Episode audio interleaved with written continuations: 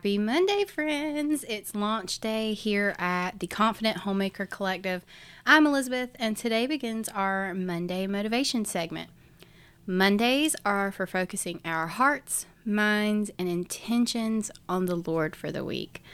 And I have already actually recorded this podcast, but I accidentally muted my mic. So this is it's just been kind of silly, but I'm super excited for our talk this week.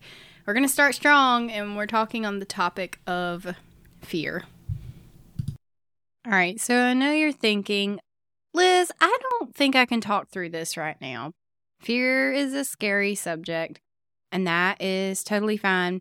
The weight of the world and everything going on around us feels so heavy right now, and I get it. I know that heaviness can cause some people to become really anxious and spiral. And rest assured, we're not talking about any specifics. We are talking about the one who has victory over fear and how to rest in that. So, I'm the kind of person that when she lays her head down at night to go to sleep, and everything from the day just has to pop into my mind, or my to do list for the next day just consumes me. And I often get in my head and release all of that chaos. And it can cause me not to sleep. It was causing me at the beginning of the year to get maybe like two to three hours of sleep at night. And as bad as it sounds, I was napping during the day because I was exhausted. The state of the world was consuming me. I thought if I watched enough TikTok videos or paid enough attention to everything, I could control the situation. But trying to control it led me to having more fear. And we often hear in the Christian community to have faith over our fear. And sometimes we even hear others say that when we have fear present in our life, we lack a faith in God. I don't I don't necessarily think that's true. I think fear comes from this place of not feeling safe. And maybe we're not seeing the safety precautions God has put in place for us. So I want you to imagine that fear and faith are a balancing act.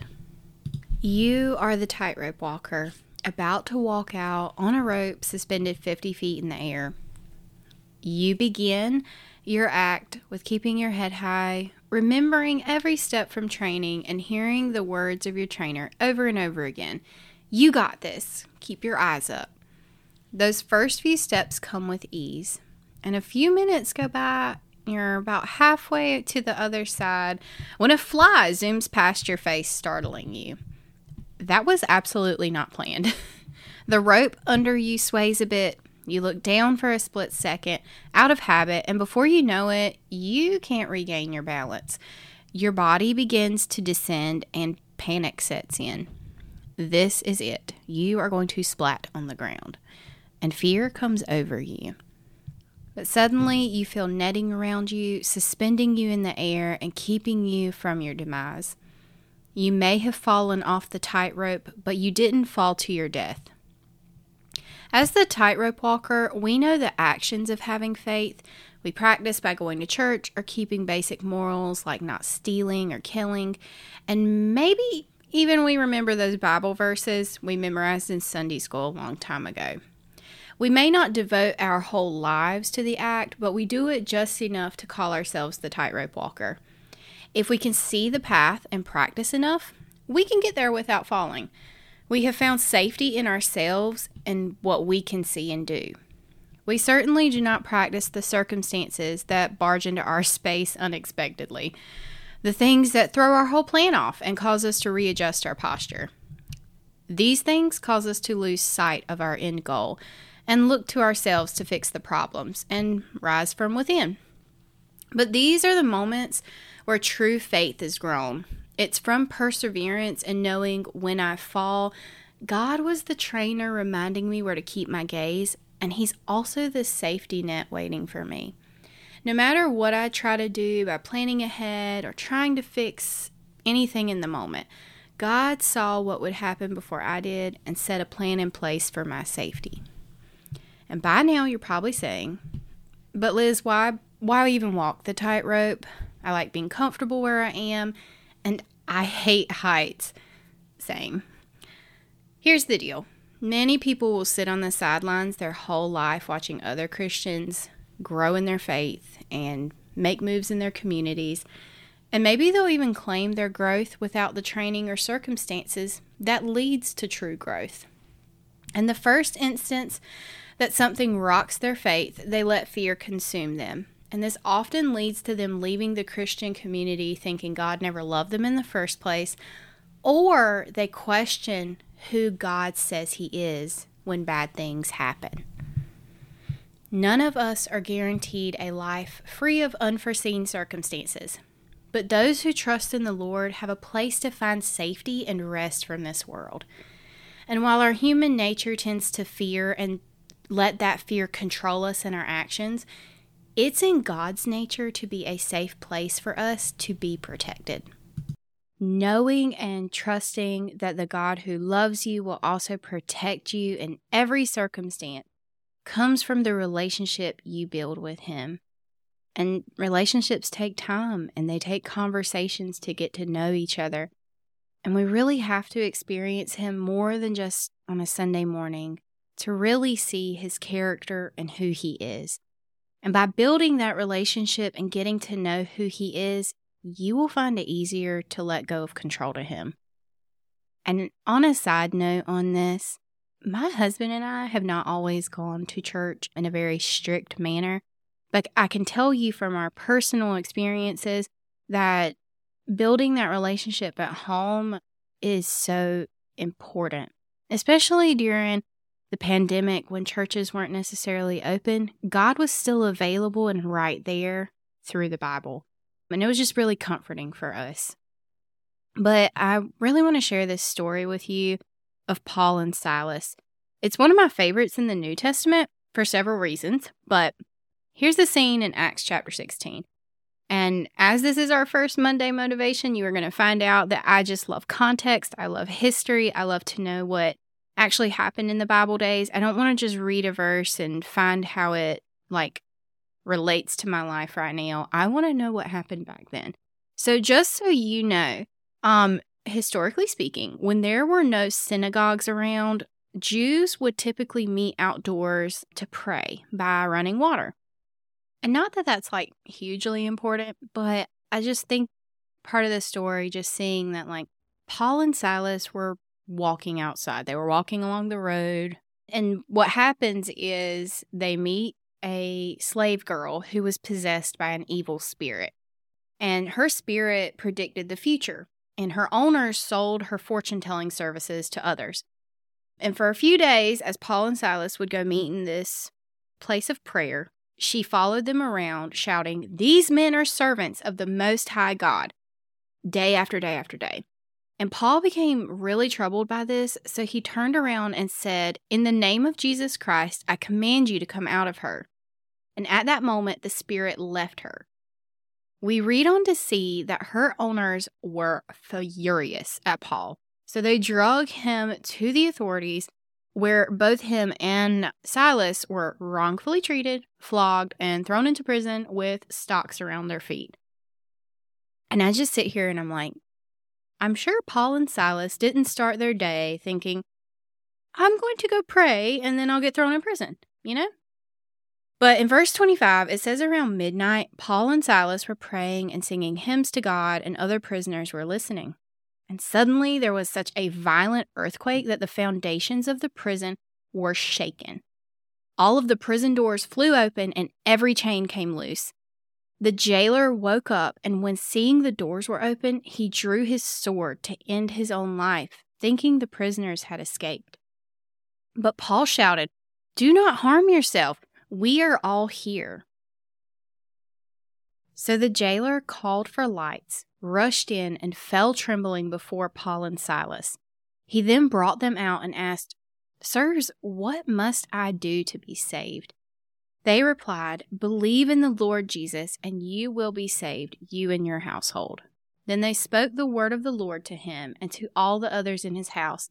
And that hour of the night, the jailer took them to be washed, and then immediately he and his family were baptized. And we read this, and I just I see several instances where fear could have really set in for Paul and Silas. First, they encountered an evil spirit, and the spirit was demonic. And this is the history part and just learning through scripture. So it was described as the python spirit, which was a mythical snake that worshipped Delphi or Delphi. I'm really not sure how to say that. Mm-hmm. but this spirit would take control of a person's body and it seemed like a ventriloquist act. And that really just blows my mind. So the second instance where fear could have set in was when Paul cast out the demon, like that was a bad thing. The owners took them to the authorities demanding they be punished because the owners were mad that the person they were getting money off of, their slave, was not profitable anymore. Thirdly, they were flogged, which means they were probably publicly stripped and then beaten. And lastly, not only were they thrown into jail, but they were fastened to stocks, which were often used for torture. And this just blows my mind. Like, how quickly did their day go from freedom to pray with other believers to being imprisoned in such a brutal way? And it's it's like the unforeseen circumstances in our own lives. So, Paul and Silas could have chosen to sleep that night or be angry with God for not protecting them before they were harmed.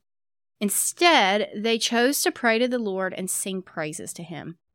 And they kept their faith even through this trial when things seemed really bleak. Often in the Old Testament, we see in the Psalms David asking God to not forget his people and to continue to hear their prayers but in this instance in the New Testament, we aren't seeing a specific prayer. We do see God answer their prayers and praises rather quickly. And I personally think the difference of the Holy Spirit and how powerful He is in our prayers and in our lives. But not only were they set free from the stocks and the jail doors open, they were able to share the gospel with the jailer. He then repents, brings them to his home, his family repents, and all of them were baptized. Verse 34 says, The jailer was filled with joy because he had become to believe in the Lord. This was also before the next morning. Like, we go from midnight, Paul and Silas being bound by the stocks, to like probably 6 a.m. being free men again and having made friends with the jailer.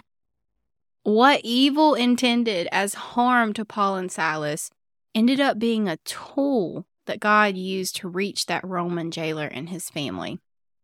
And had Paul leaned into his fear from the situation, we wouldn't have seen God's evident hand in it and how he persevered through it.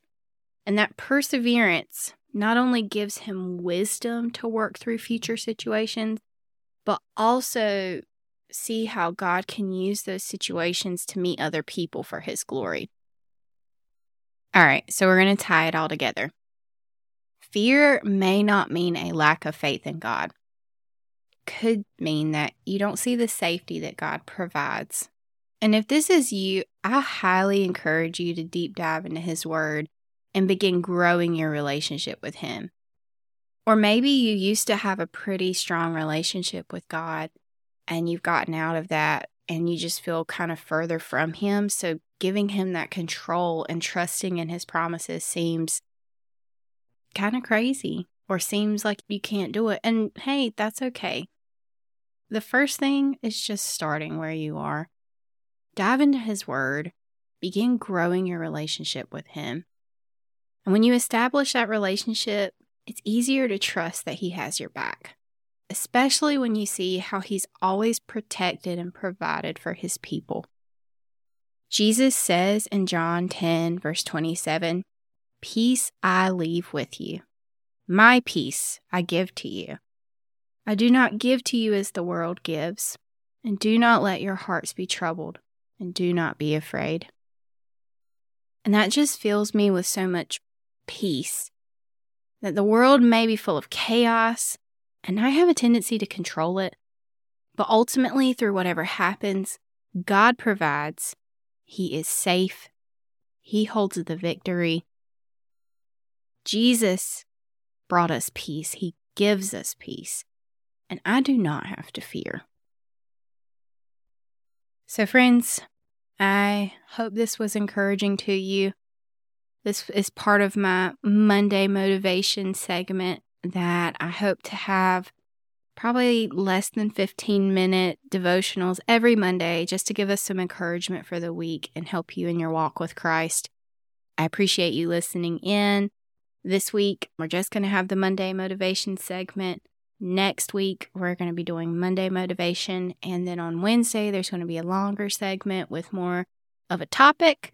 There will be more posted on that in the next couple of days. But I just want to say thank you for listening in wherever you're listening at. If you have the opportunity to like or share or give it a review, I would appreciate that. I hope you have a great week.